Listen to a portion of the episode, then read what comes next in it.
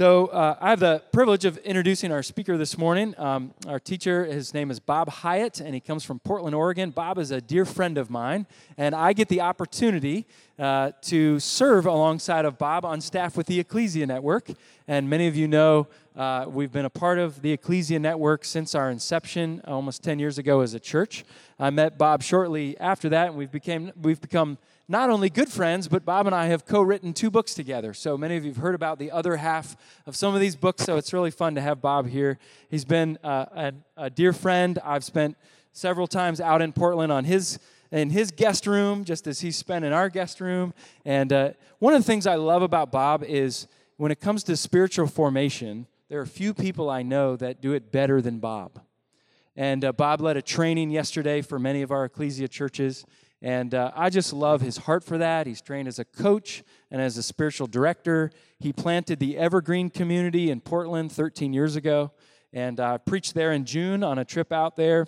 And uh, so, so grateful for Bob uh, and his willingness to, to come and be with us this weekend. He catches a flight home uh, this afternoon. Uh, but as he comes, let me just pray briefly for Bob as well. So, God, thank you for Bob. Thank you for uh, Amy and their, and their three kids. And we're so grateful that he could be with us here. Thank you that our church is a part of the Ecclesia Network. And Lord, we just bless him and pray for him um, as he teaches this morning. And we pray that. Um, what you've given to him, he would steward well in communicating to us. And so, thank you that we can share community to community. I can be there in June, and he can be here in October, and uh, that we're part of something larger than ourselves. So, we pray a blessing over Evergreen. We pray a blessing over his role with Ecclesia, and we pray a blessing over him this morning. And it's in the name of Jesus that we pray. Amen. Amen. Oh, that's good. Thank you. And uh, thank you to Doug and to Ben and JR, the elders, and the whole uh, Renew community for having me here. It's, I, I want to extend greetings to you from the Ecclesia Network, from your sister churches there, and from uh, particularly our church, Evergreen in Portland. As uh, JR mentioned, if you guys, people always ask me when I come different places about Portlandia, is it really like that? You know? And I tell them, uh, Portlandia is barely satire. That's the thing. It's like the truth plus 10%, and that's Portlandia. Um, I know you guys are in a, a, season of transition, and even though this isn't the main thing that we'll be talking about today, I did want to encourage you with something. JR and I were talking uh, a couple nights ago um, about how rare it is that people really give feedback to, uh, at least the positive kind, to pastors. Uh, when we mess up, which we often do because we're human beings, we hear about it. But I've had to learn, at least in my pastoral ministry career, that no feedback is usually a form of positive feedback. That when nobody's saying anything, that means everything's going all right. And I've just had to kind of be content with that. Um, I just want to encourage you during this time of, of, of change and transition and growth in your community to be intentional about doing that differently. Uh, as your leaders, as your pastors, as your elders, as your house church leaders, as others lead through a time of transition, be generous with your positive feedback. And let them know when you feel like something has gone well or something was done, handled rightly. T- tell them when you had a, a light bulb moment during a sermon or during house church or other discussion times. Let them know that you appreciate the work that they do on behalf of the, of the whole community. Ministry, honestly, can be lonely and encouraging those who do it is a way of in, not only investing in them, but investing in your whole community. So, yeah? Yes? All right. Well, a couple years ago, it's great to see your kids dedicated. Um, I've got three children, and, and a couple years ago, uh, I, had, I, I got to take a quick trip to Florida to see my mom, who was ill at the time. And I brought along my then nine year old daughter, Janie, and it was really nice to get to spend some one on one daddy daughter time with her. But Portland, Portland to Florida is basically a day long ordeal. I mean, it's, it's, a, it's a long trip each way. So I made sure to bring some entertainment. I had an old phone and I loaded it up with movies and, and shows, which was really silly because I only actually needed one movie. That was it Annie. You guys see the new version of that? Uh, no? Really? Yeah, all right. Well, some of you. Eh, all you need to know is it's, it's about the little orphan girl, Annie. And Janie watched that like two times on the way to Florida. She watched it two or three times while we were in Florida. She watched it two times on the way home from Florida. Over the next few weeks, for months, she was obsessed with that movie. That was all she would watch was Annie over and over and over again. And some of you have kids, and all of you have been kids, I'm assuming. Um, so some of you get that on the way home. Um, what do you think? And this is a this is a non-rhetorical question. I'd love to hear you on this. Why do kids love to watch the same thing over and over and over again? What do you think? What? Comfort. Yeah, what, what, how so? They know what's coming. Yeah. That's good. Other ideas? Participation. That's good. Yeah. Oh, yeah, yeah. They say the lines, they sing the songs, they enter into the story. That's really good. Yeah, what else? Why do they like to watch the same thing over and over? Hmm?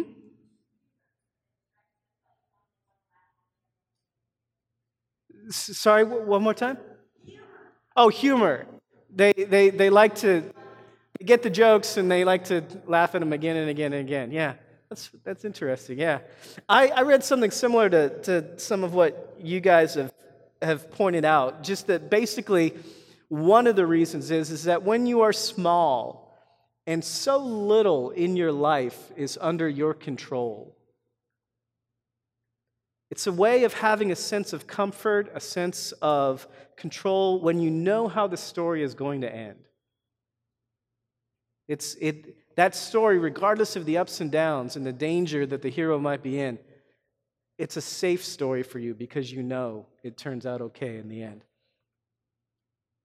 There's power in stories, and we all know that. That's why we love them so much. They help us make sense of the world, they help us refine and redefine our worldview, and they teach us about ourselves and others, even and maybe especially stories where we know the ending. I, I can't tell you how many times I read the Chronicles of Narnia growing up.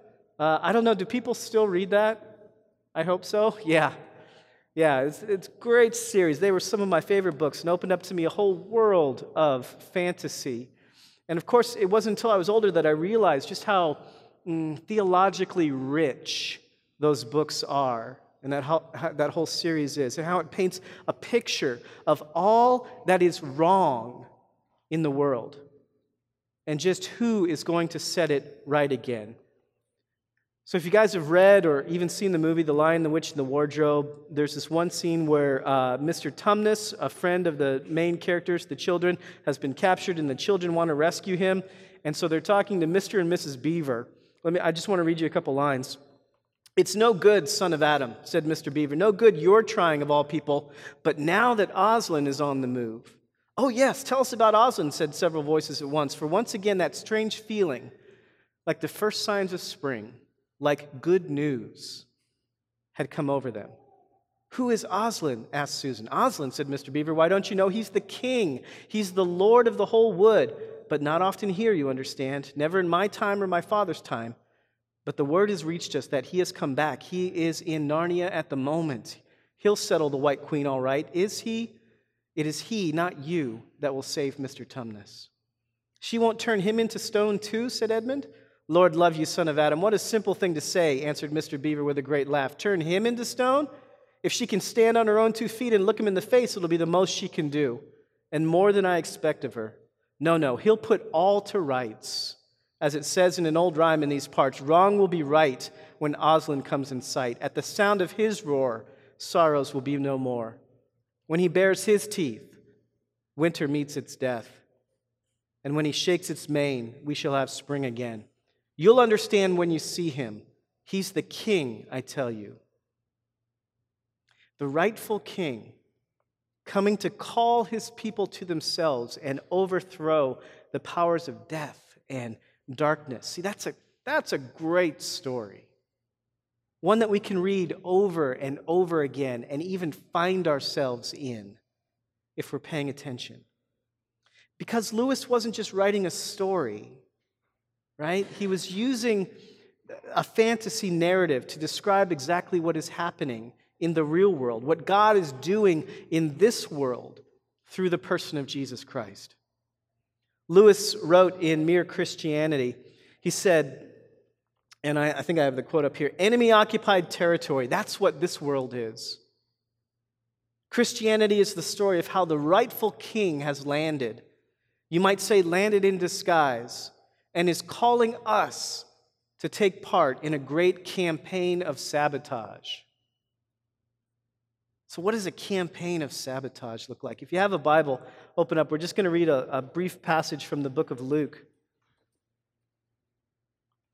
Luke chapter 13. And pay attention as we read because I'm going to ask you what you hear Jesus saying. I'll ask for some of your feedback. Very familiar voices, or very familiar verses. Luke 13, 18 says, Then Jesus said, What is the kingdom of God like? How can I illustrate it? It's like a tiny mustard seed that a man planted in a garden. It grows and becomes a tree, and the birds make nests in its branches. He also asked, What else is the kingdom of God like? It's like the yeast a woman used in making bread. Even though she put only a little yeast in, three measures of flour, it permeated every part of the dough. What do you hear Jesus saying? I mean, what, what is he getting at with this? What do you think?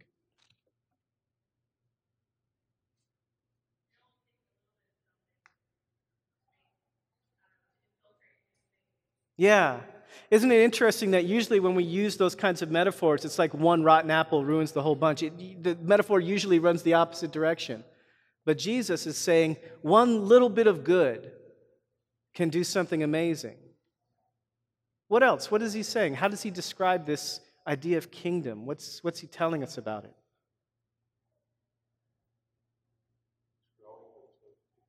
Yeah, it's growing, but it's going to take time. It's a process, it's slow. It's maybe surprisingly slow, you know? Maybe imperceptibly. What else? Anything else you notice? Anything else grab your attention?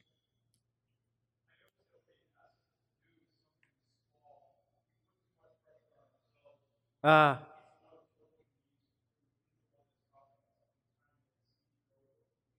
yeah. Yeah. Jesus uses small things. Interesting. One of the things that Jesus talked about, uh, of all the things he talked about, the thing he talked about most was the kingdom of God. He talked about money, he talked about sexuality and God's view of how we should use our sexuality, he talked about prayer, about love for God, for neighbor. But there isn't anything that Jesus talked about more than the kingdom of God. This idea of kingdom. And yet, many of us, we, have got kind of a fuzzy idea as to what, that, what, what he might be getting at when he uses this language of kingdom.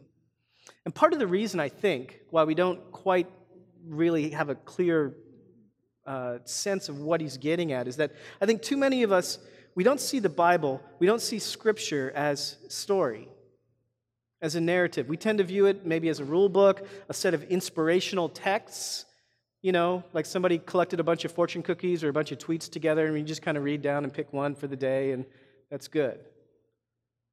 And if we do view it as a story, we think it's about us, that we're the main characters. See, but it's not. I was raised in church, uh, like maybe some of you, and I thought for most of my life that the story of the Bible went something like this God made the world, and it was good. But we messed it up with sin, so God had to save us. So he sent Jesus to die in our place, pay the penalty for our sin, and if we believe in him, put our trust in him, we'll go to heaven when we die. The end. Now, here's the thing there's nothing overtly wrong with that story, there's no overt error in there, but it leaves a lot out. Some really important stuff. We could tell that story in a heck of a lot fewer words than this, right? And that story is mostly about who?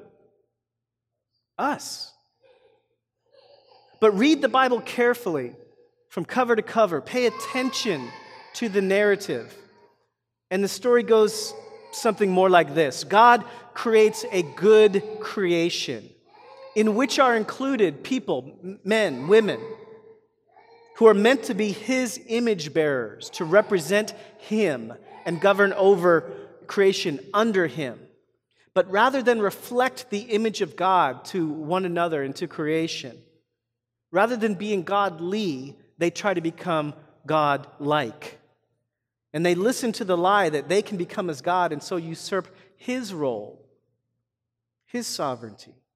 But God forgives the usurpers and makes a covenant with Abraham and a promise to bless the world through him and his descendants. And when those descendants are enslaved and oppressed, he acts decisively to judge the so called king that enslaves them and sets them free. But still, at every turn, they break the covenant. The people will not obey. There's a continuing series of rebellion against God's rule. And God tells them, I am your king. I am the only one you need. But they demand a human king. They want to be like the people around them. And God accommodates them. And he, he chooses David and he promises to bless the world through David's descendant. But like all of us, David is flawed.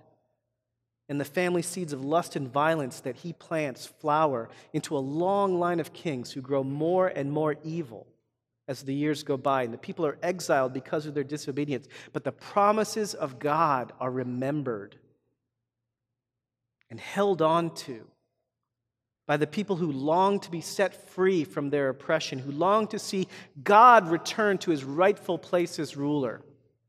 Until that day when a descendant of Abraham, a descendant of David, came on the scene and declared, these are the first words that Jesus speaks in the Gospel of Mark. Mark 1:15 he says the time promised by God has come at last. The kingdom of God is near. Repent and believe the good news.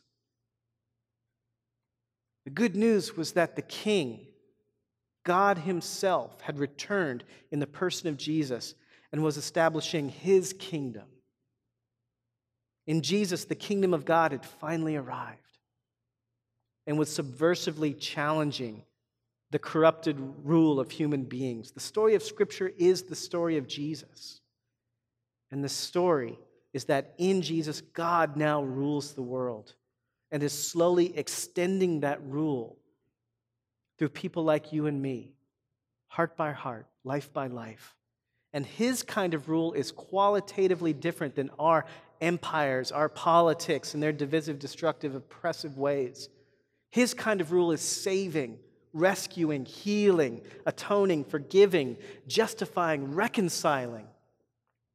And as we read the Gospels, especially, we see the subversive nature of nearly everything that Jesus does, up to and even including his death on the cross, which took what was meant to be a criminal's death in shame and disgrace and humiliation, and through the resurrection, turned it around to be the most glorious triumph ever. The moment when God broke in and declared that human power, human force, empire, death itself, all of it was bankrupt, impotent.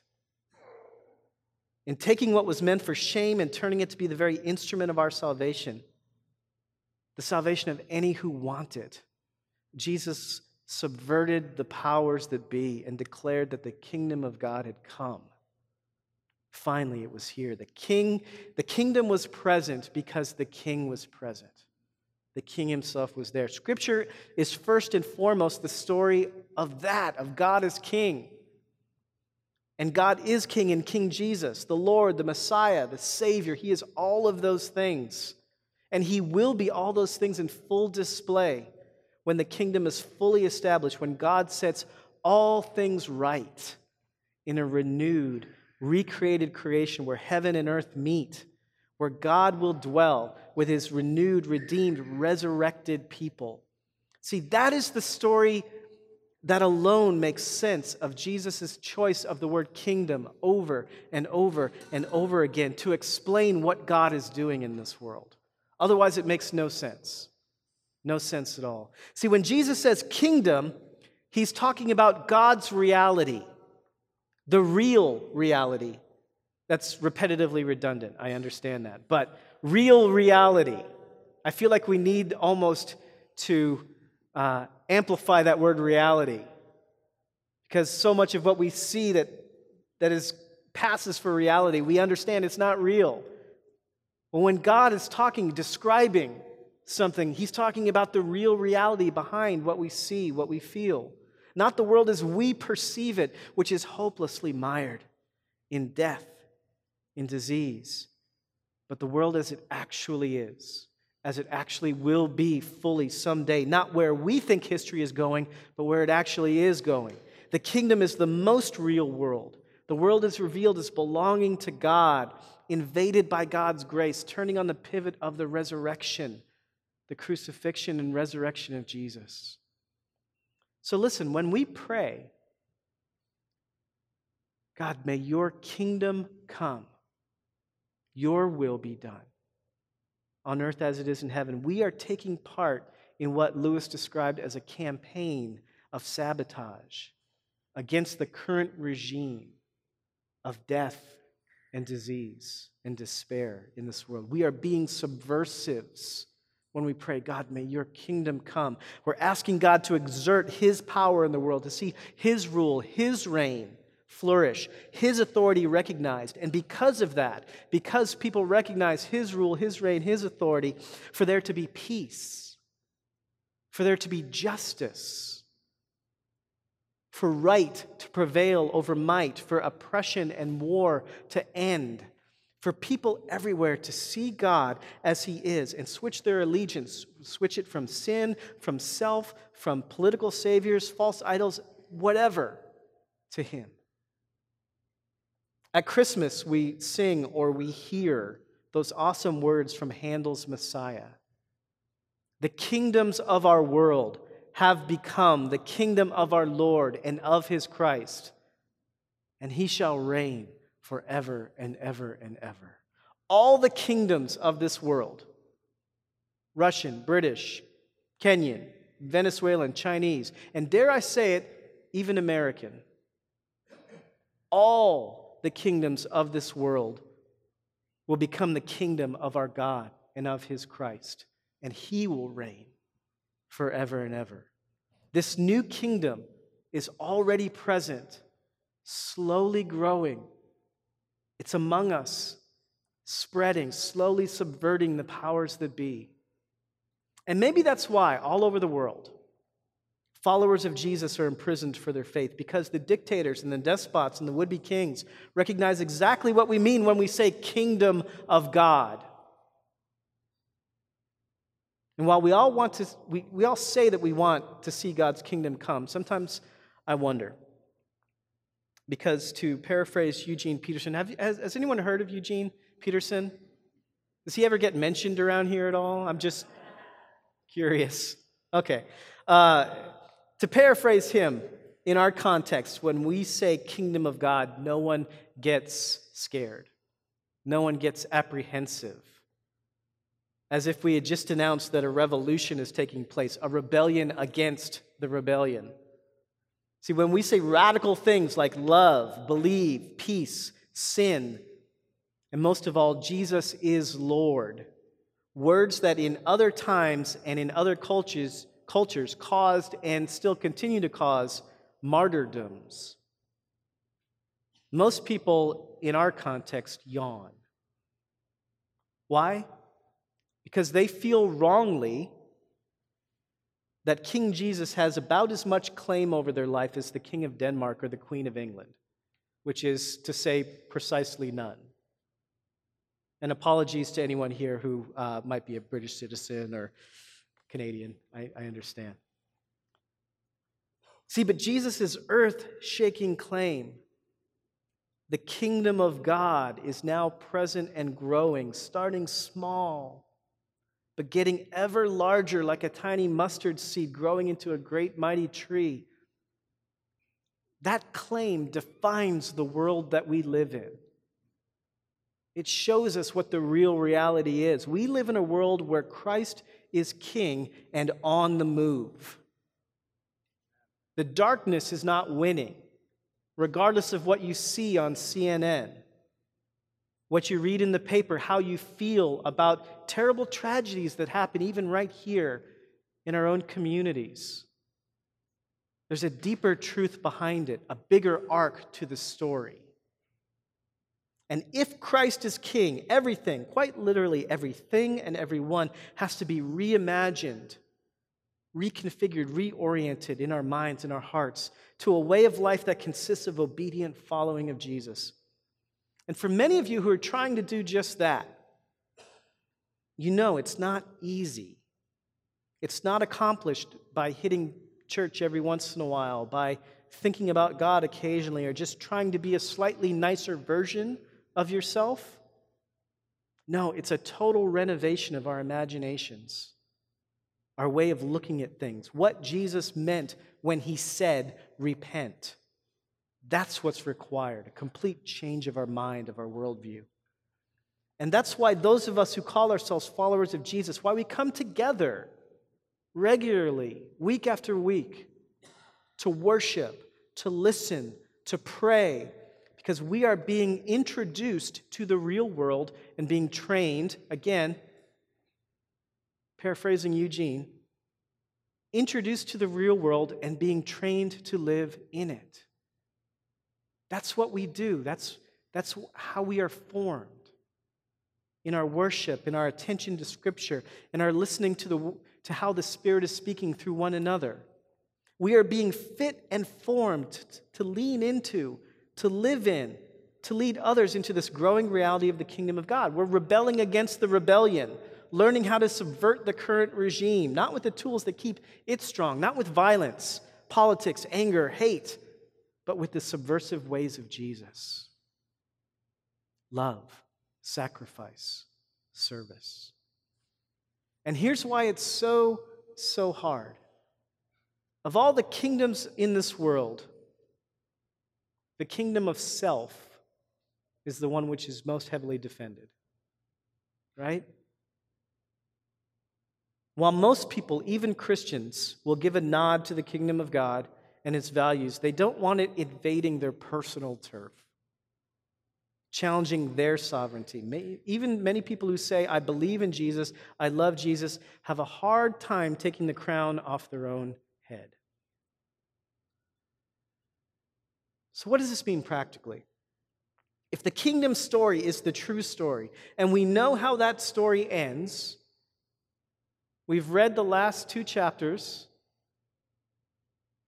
then we are summoned by it to surrender our pride, our desire to rule our own little kingdoms, to lay them before the one who died for us, who was buried, who was raised, and who is now exalted at the right hand of the Father as king, and will someday fully enact his kingdom and make all things new.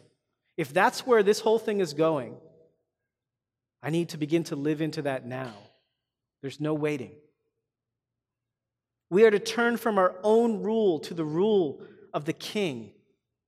In the grace of this surrender, we are changed by the power of God's new creation spirit.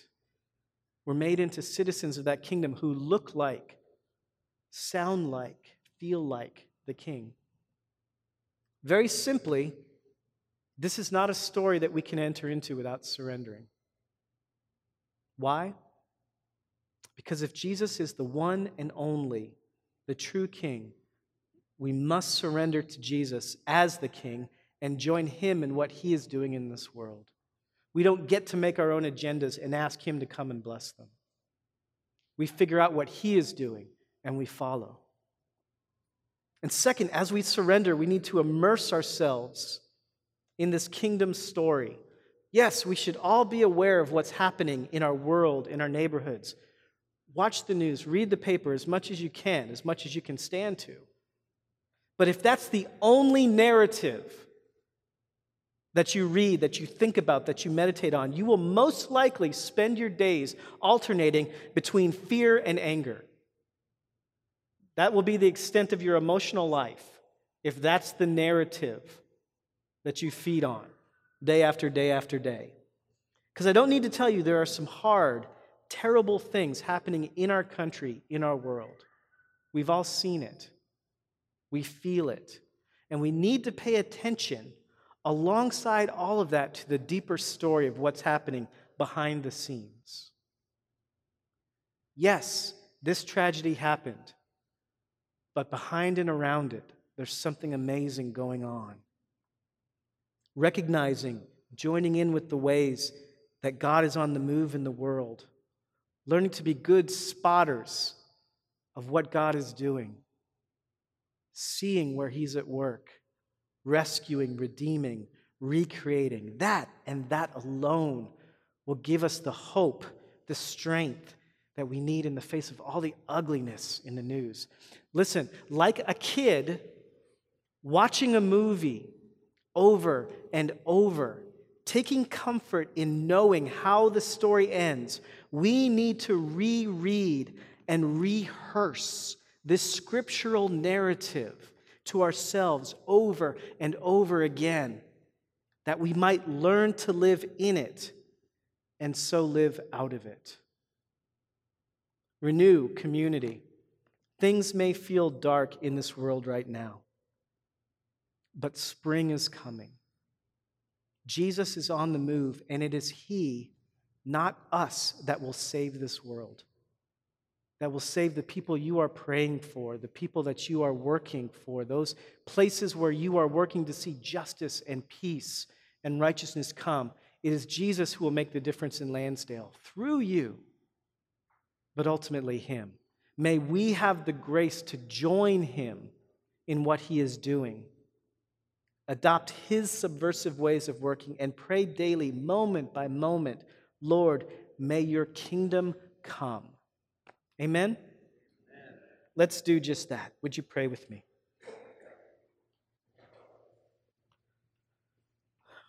Lord Jesus, we long to see your kingdom come and we long for it to begin with us. We recognize, God, it's so much easier to proclaim you as king over the world than it is to proclaim you as king over our own hearts, our own lives. But we know that it starts small, it starts with us. That the way you work is not by conquering nations, but by changing hearts one at a time. So, Lord, we pray this morning, may your kingdom come. May your will be done in my heart, in my life. May I learn to see you not just as the Savior, the King, but my Savior, my King. May I become an expert at spotting the divine in this world, seeing where you are alive and moving rescuing, redeeming, bringing hope, and may I have the courage to join you there in the darkest of places, bringing the light of the good news of Jesus and what he is doing in this world. It's in his name we pray. Amen.